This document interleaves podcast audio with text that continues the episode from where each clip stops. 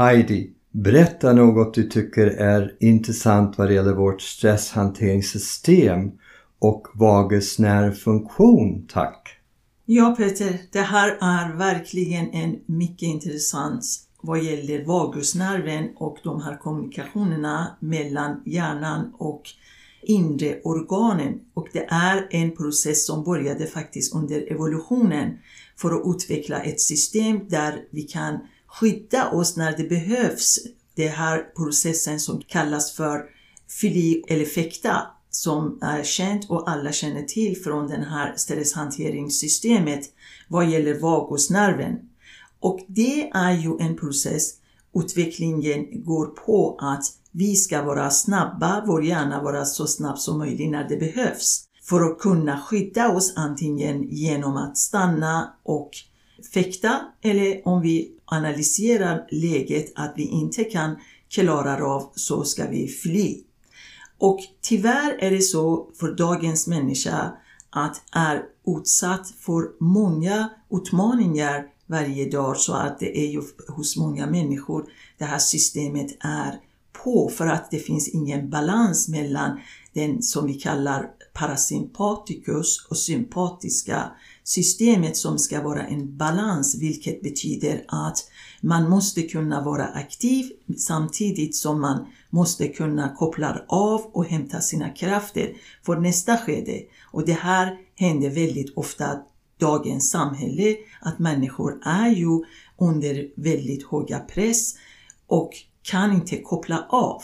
Och det är ju just här kommer vi prata väldigt mycket om detaljerna, vad det händer med vagusnerven egentligen och stresshanteringssystemet och hur vi kan hantera det, hitta våra balanser, hitta våra stunder för att koppla av och hämta kraften som man behöver för att bygga upp.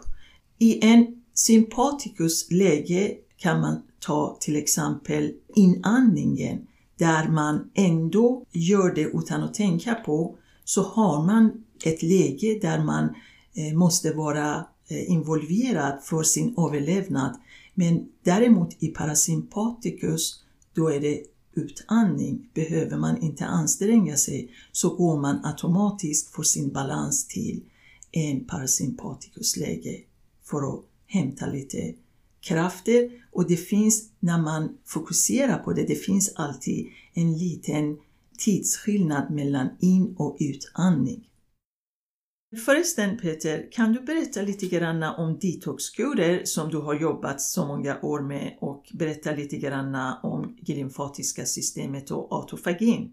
Jag har ju ett extra intresse i detox genom att jag hade hälsohem, jobbade på hälsohem i nio år på 80 och 90-talet och sen har jag jobbat med mycket olika detoxkurer.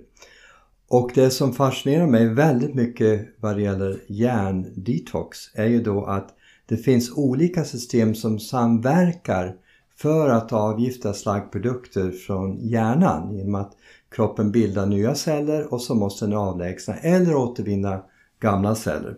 Det är faktiskt några år sedan så gav man Nobelpriset till en japansk forskare som forskade om autofagi. Autofagi är en typ av intracellär rening och återvinning.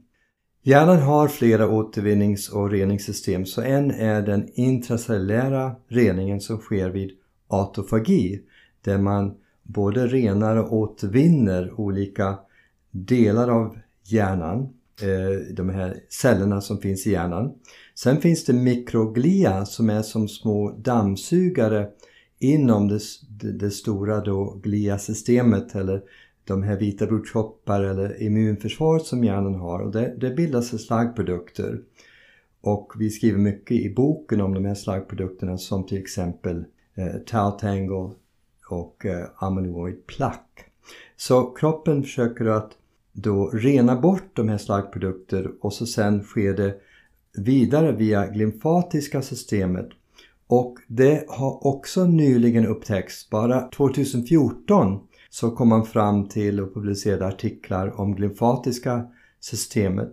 Och det är en förlängning av lymfatiska systemet, ett lymfatiskt system som finns eh, då bakom blodkärlen i hjärnan då. Och då sker den här stora städningen av hjärnan under natten. Så att de här slaggprodukterna förs vidare via lymfatiska systemet och lymfatiska systemet och så har vi även då kraniosakrala vätskan eller ryggmärgsvätskan. Det också bär en del slaggprodukter bort. Och så sen har vi naturligtvis den viktiga blodcirkulationen. Så mera rörelse, ju mera syresättning av hjärnan, ju bättre blodcirkulation vi har, ge bättre då detox eller avgiftningsfunktioner för att få bort de här slaggprodukterna som bildas naturligt när hjärnan fungerar och när vi tänker och allt vi gör med hjärnan så bildas de här slaggprodukterna och de måste föras bort och det sker mest under natten. Därför är det så viktigt med en jättebra nattsömn.